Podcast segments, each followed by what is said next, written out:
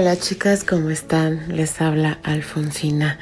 Y bueno, esta historia, aunque ya la hemos leído en Wattpad, eh, nos sigue sorprendiendo, al menos a mí. Y ahora que, que, la estoy narrando mucho más, no había notado detalles de esta historia y ahora que tengo el honor de narrarla, le he visto muchos, muchos detalles. Y bueno, aparte de los detalles que nosotras conocemos, ah, hay otros detalles. Eh, espero que me explique. Eh, en el capítulo anterior vimos cómo eh, George llega a ver a Candy y la felicita por su embarazo. Imagínense a Candy embarazada, sea de ver hermosa. lo siguió Anthony Anthony está decidido a hablar con Candy. Él no se piensa quedar hasta que le digan puedes ir a verla. Como que presiento que Anthony eh, va a querer verla antes de tiempo. Que se lo permitan es otra cosa, porque eh, sabemos que, que aún no hay enfrentamiento entre Terry y Anthony bien. O sea, sí se vieron en el hotel porque eh, y Terry pues, se detuvo un poquito porque vio a un Anthony devastado eh, cuando llegó a preguntar al hotel por Candy. Em, también em, vimos que Albert por fin recuperó la memoria y para bien de Karen está solterito y sin compromiso. Pero bueno, este, ahora van a reforzar más la seguridad de Candy. ¿Por qué? Porque pues no podía faltar la piedra en los frijoles, porque aquí en México tenemos que limpiar los frijolitos y sacar las piedritas. No, aquí las piedritas no respetan y llegaron. Las culpables de todo este merequetengue van a Nueva York y están preparando todo para que por fin espero que tengan su castigo. Pero bueno, ya no divago más, chicas. Recuerden que yo me puedo ir divagando por la, por la historia y, y bueno, va. Entonces, comenzamos con este fic llamado Perdonar por Palas Atenea. Capítulo 26 Sara, ¿a qué debo tan sorpresiva visita? Tía, es una sorpresa encontrarla. He venido con Elisa para hacer unas compras en la ciudad. Ella se quedó en el hotel. Yo vine para ver si tenía la dicha de encontrarla, pues me dijeron que era probable que usted estaba acá, y aprovechando el haber podido coincidir con usted, quiero pedirle que seamos nuevamente una familia, como siempre hemos sido. Recuerde que usted es y ha sido siempre una madre para mí. Ya que estás en la ciudad, puedes quedarse entonces conmigo en la mansión. Avisaré a Dorothy para que prepare sus habitaciones. Ve por Elisa. Gracias, tía. Ahora voy por ella. Sara se retira de la mansión y la señora Elroy se dirige al despacho en busca de George. No me agrada nada, George. Debemos seguir las indicaciones del señor William. Lo sé, pero es difícil. A los muchachos no les será fácil disimular, menos a Anthony. Ya tengo todo listo. La reunión será mañana. Es increíble que nuevamente Candy me haya devuelto a un sobrino de las garras de la muerte. Cuéntame nuevamente, por favor, George, cómo fue que lo encontró, y pensar que hasta la juzgué injustamente por ayudar a su amigo. ¿Y quién me iba a decir que ese amigo era William? Si en vez de juzgarla, la hubiera ayudado y accedido a conocerlo, nos habríamos ahorrado tanto sufrimiento. No vale la pena ahora pensar en eso. Pero cuéntame, George, cuéntame otra vez. Muero de ganas de abrazarlos. Pensé que los había perdido.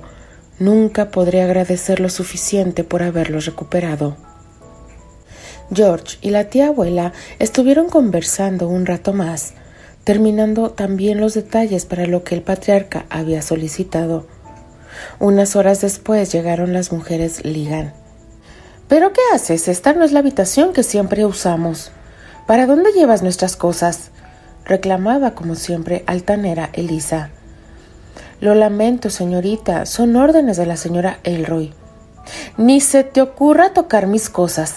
He dicho que quiero mi habitación de siempre. ¿Qué sucede aquí? Querida tía abuela, está inútil que se niega a darme mi habitación de siempre.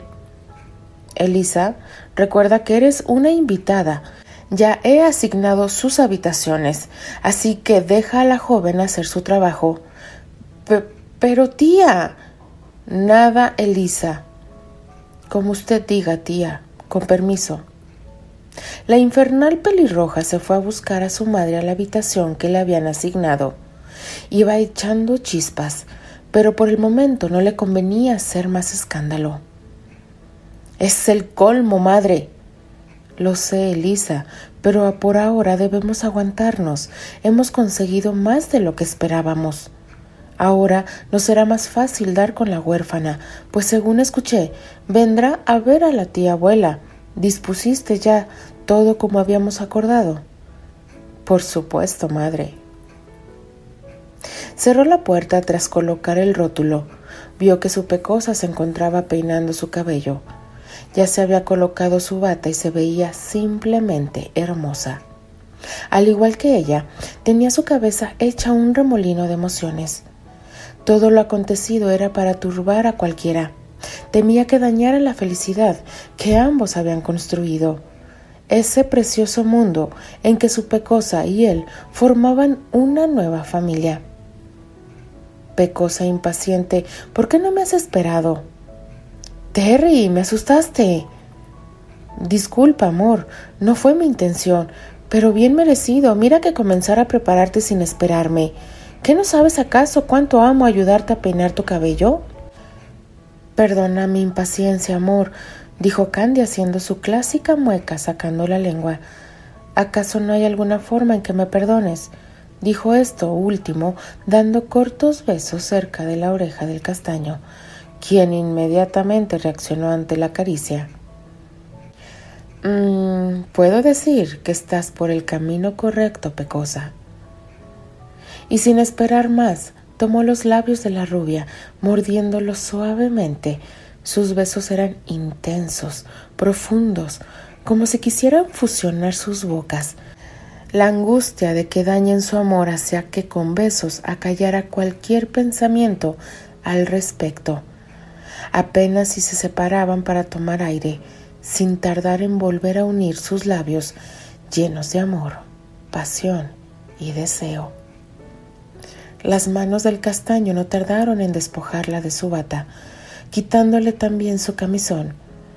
Ella no demoró en despojarlo de su camisa y el resto de su ropa.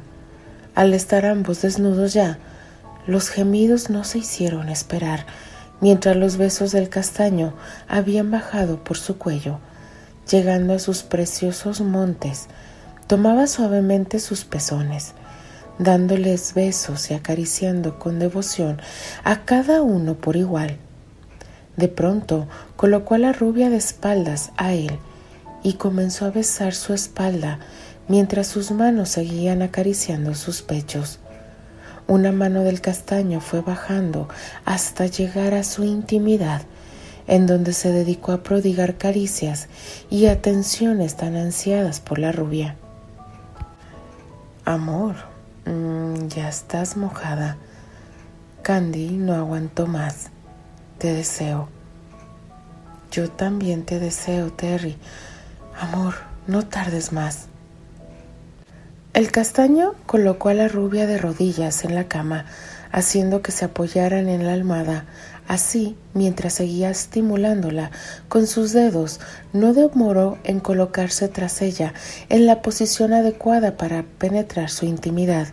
Y aunque esta entrega era mucho más intensa que las anteriores debido a las emociones que los embargaban, Terry siempre era cuidadoso de no ser brusco para no dañar a su amada pecosa ni a su pecosita. Entre gemidos comenzó el delicioso vaivén que los fusionaba en un solo ser. Mientras la danza continuaba, Terry seguía besando su espalda y dando atenciones al botón central de su esposa, enloqueciéndola de placer. El goce era indescriptible, haciendo que los embates se hicieran más rápidos y los llevara nuevamente a experimentar fuegos artificiales, los primeros de varios que tendrían esa noche. Quedado después cansados por tanto amar, durmieron abrazados como siempre, abrigándose el uno al otro en la intensidad de su amor. Al día siguiente, en la residencia de nuestros rebeldes, Buen día, suegro.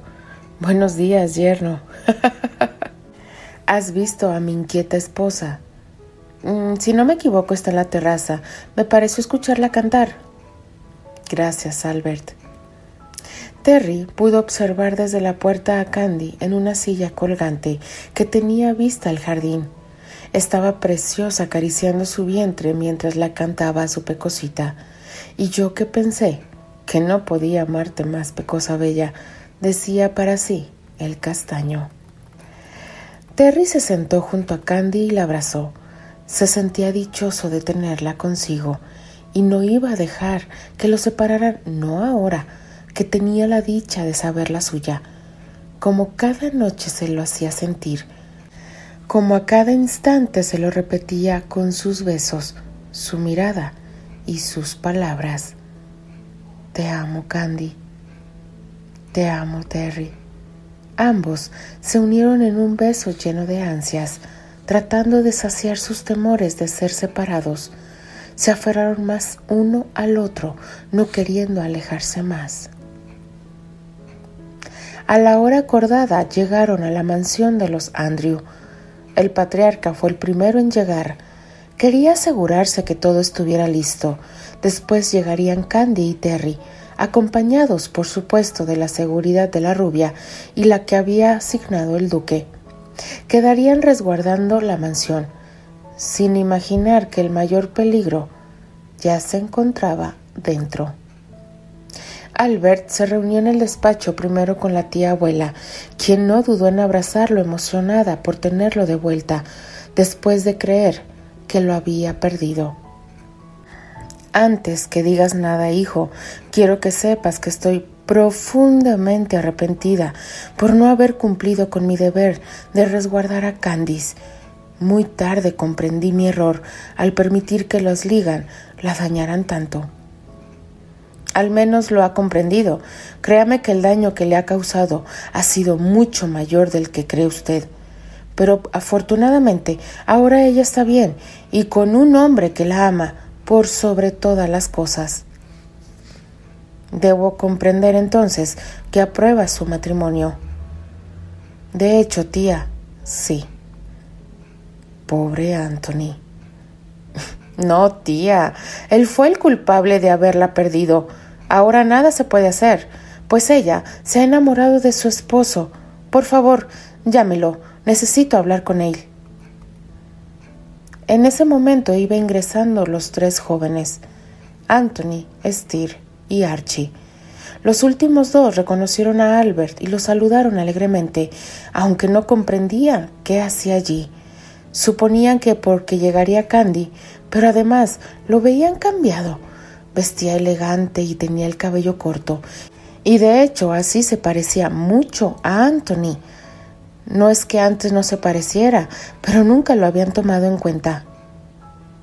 ¿Albert? Hola muchachos. ¿Tú eres Albert? Anthony estaba impactado. A su mente llegaron recuerdos del joven que visitaba a su madre, y era casi como si se viera al espejo, excepto por el hecho de que Albert era varios años mayor que él. Hijos, les presento a William Albert Andrew, el patriarca de la familia Andrew. Como comprenderán, la figura del tío abuelo William fue solo una pantalla para proteger su identidad. Steer y Archie no salían de su asombro y abrazaron a Albert con cariño. Anthony se quedó estático, no sabía qué hacer. Su mente era una maraña de ideas. Siempre fuiste tú, por eso siempre estaba cerca de ella. ¿Sí? Y si tus estúpidos celos sin sentido no te hubieran nublado el entendimiento y hubieras aceptado conocerme como ella tanto te pidió, seguramente habrías descubierto quién era hace mucho. Por favor, quisiera que nos brindaran un momento a solas. Necesito hablar con Anthony. Todos salieron del despacho dejando a los rubios solos y asegurándose que nadie los interrumpiera. Albert estaba molesto, pero también desilusionado. Allí estaba frente a él su sobrino, el único hijo de su difunta hermana Rosemary, su familia más cercana, y tenía que ser él quien se había comportado de una manera tan cobarde. Era imperdonable. Por lo que sin esperar, dio un golpe directo al rubio menor, enviándolo directo al piso, y manteniéndose frente a él, le reclamó Estoy profundamente decepcionado. No puedo expresar cómo me duele tu conducta. Dañaste al ser más puro que conozco, el tesoro más valioso de la familia Andrew. ¿Por qué, Anthony? Si tanto desconfiabas en ella de su amor, ¿por qué no la dejaste libre? Te lo dije muy claro en la carta que te envié que si tu amor no era tan fuerte para confiar en ella y para cuidarla como se merecía, que lo mejor era que la dejaras libre, para que ella pudiera ser feliz con alguien más. Ella no merecía la canallada que le hiciste. ¿Tienes idea de todo lo que pasó? De la impotencia de verla tan destruida, al llegar al departamento sin saber qué le pasaba, de la rabia al saber de su boca lo que le hiciste. Se suponía que tú la protegerías. Tú me lo prometiste en todas las cartas que me enviaste.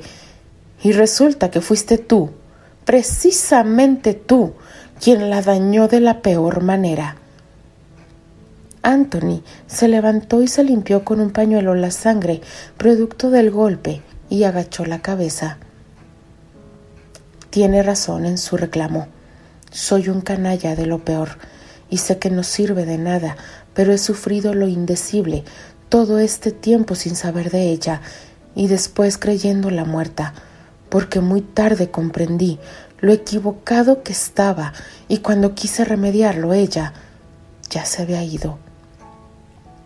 Anthony, abusaste de ella y no conforme con eso, al día siguiente la humillaste e hiciste planes para arrebatarle a su hijo si quedaba embarazada.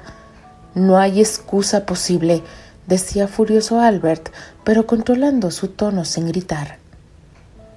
Acepto mi culpa en muchas cosas, pero antes escúcheme. Sí, soy un canalla, pero nunca cometería la canallada de arrebatarle un hijo a Candy.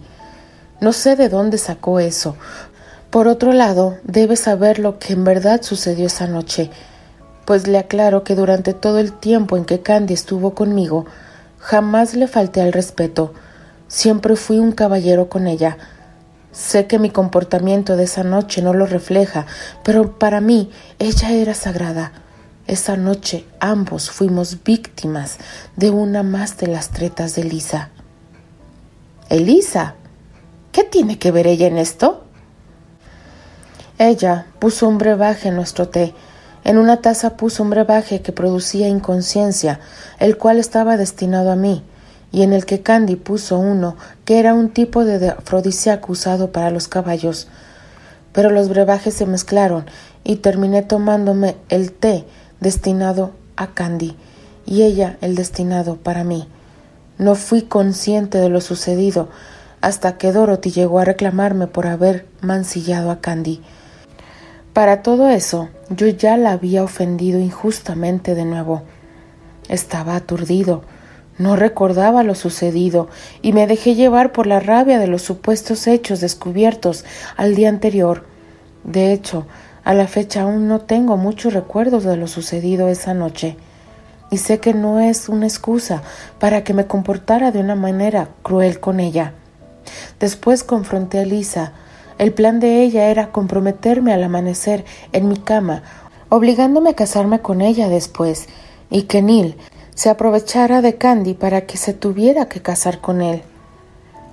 Neil estaba involucrado también entonces. Al parecer no. Ella lo había hecho sola creyendo firmemente que el encantado seguiría su plan, pero él le reclamó por haber puesto en peligro nuestras vidas. Es increíble lo que me cuentas. Dorothy logró rescatar las tazas con la evidencia y la tía abuela envió a analizarlos con lo que confirmamos lo que la misma Elisa le había confesado a su hermano. En ese caso no puedo culparte del todo, pues tú no eras en ese momento responsable de tus actos, pero sabes que el mayor daño que le hiciste, sí lo hiciste consciente. Lo sé, tío, y no hay día o noche en que no me lo reproche, más ahora en que sé que la he perdido. Dime, ¿ella está bien? ¿Es feliz? Sí, ella está bien y es feliz.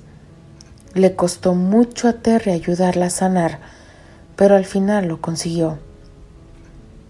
Sé que no tengo derecho a decir esto, tío, pero supongo que siempre temí que eso sucediera y creo que no estuve tan equivocado ahora. Está esperando un hijo suyo. Creo que le hice tanto daño que me olvidó pronto, pues prácticamente quedó embarazada al casarse con él. Albert no dijo nada. Sabía que esa era una conversación que le correspondía a Candy y a él. Dime, ¿qué tienes pensado para los Ligan? No sé si la tía ya te puso al tanto de todo lo que han hecho, pero sus acciones son por demás criminales. Por lo pronto te diré que ellas dos han sido expulsadas del clan. Había pensado expulsar a toda la familia Ligan, pero por lo que me dices, Neil no es tan culpable, y tampoco su padre, así que supongo que tendré que saber la opinión de Candy al respecto, pues por ahora mi mayor interés es su bienestar, pues como sé, Neil estuvo muchos años acosándola. Además, de eso pienso entregarlas a la justicia. Ellas deben pagar con cárcel. Tienes razón, es lo menos que se merecen. Afuera se anunciaba la llegada de nuestros rebeldes que fueron recibidos primero por Dorothy, que no paraba de abrazar a Candy, muy emocionada de saberla bien al fin. Al poco rato llegó Annie, quien también corrió hacia la rubia y la abrazó fuertemente.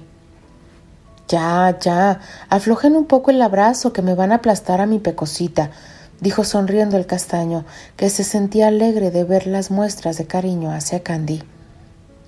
Buen día, Terrence. Es un placer recibirlos. Gracias por cuidarla, dijo Annie al castaño sin soltar a su hermana.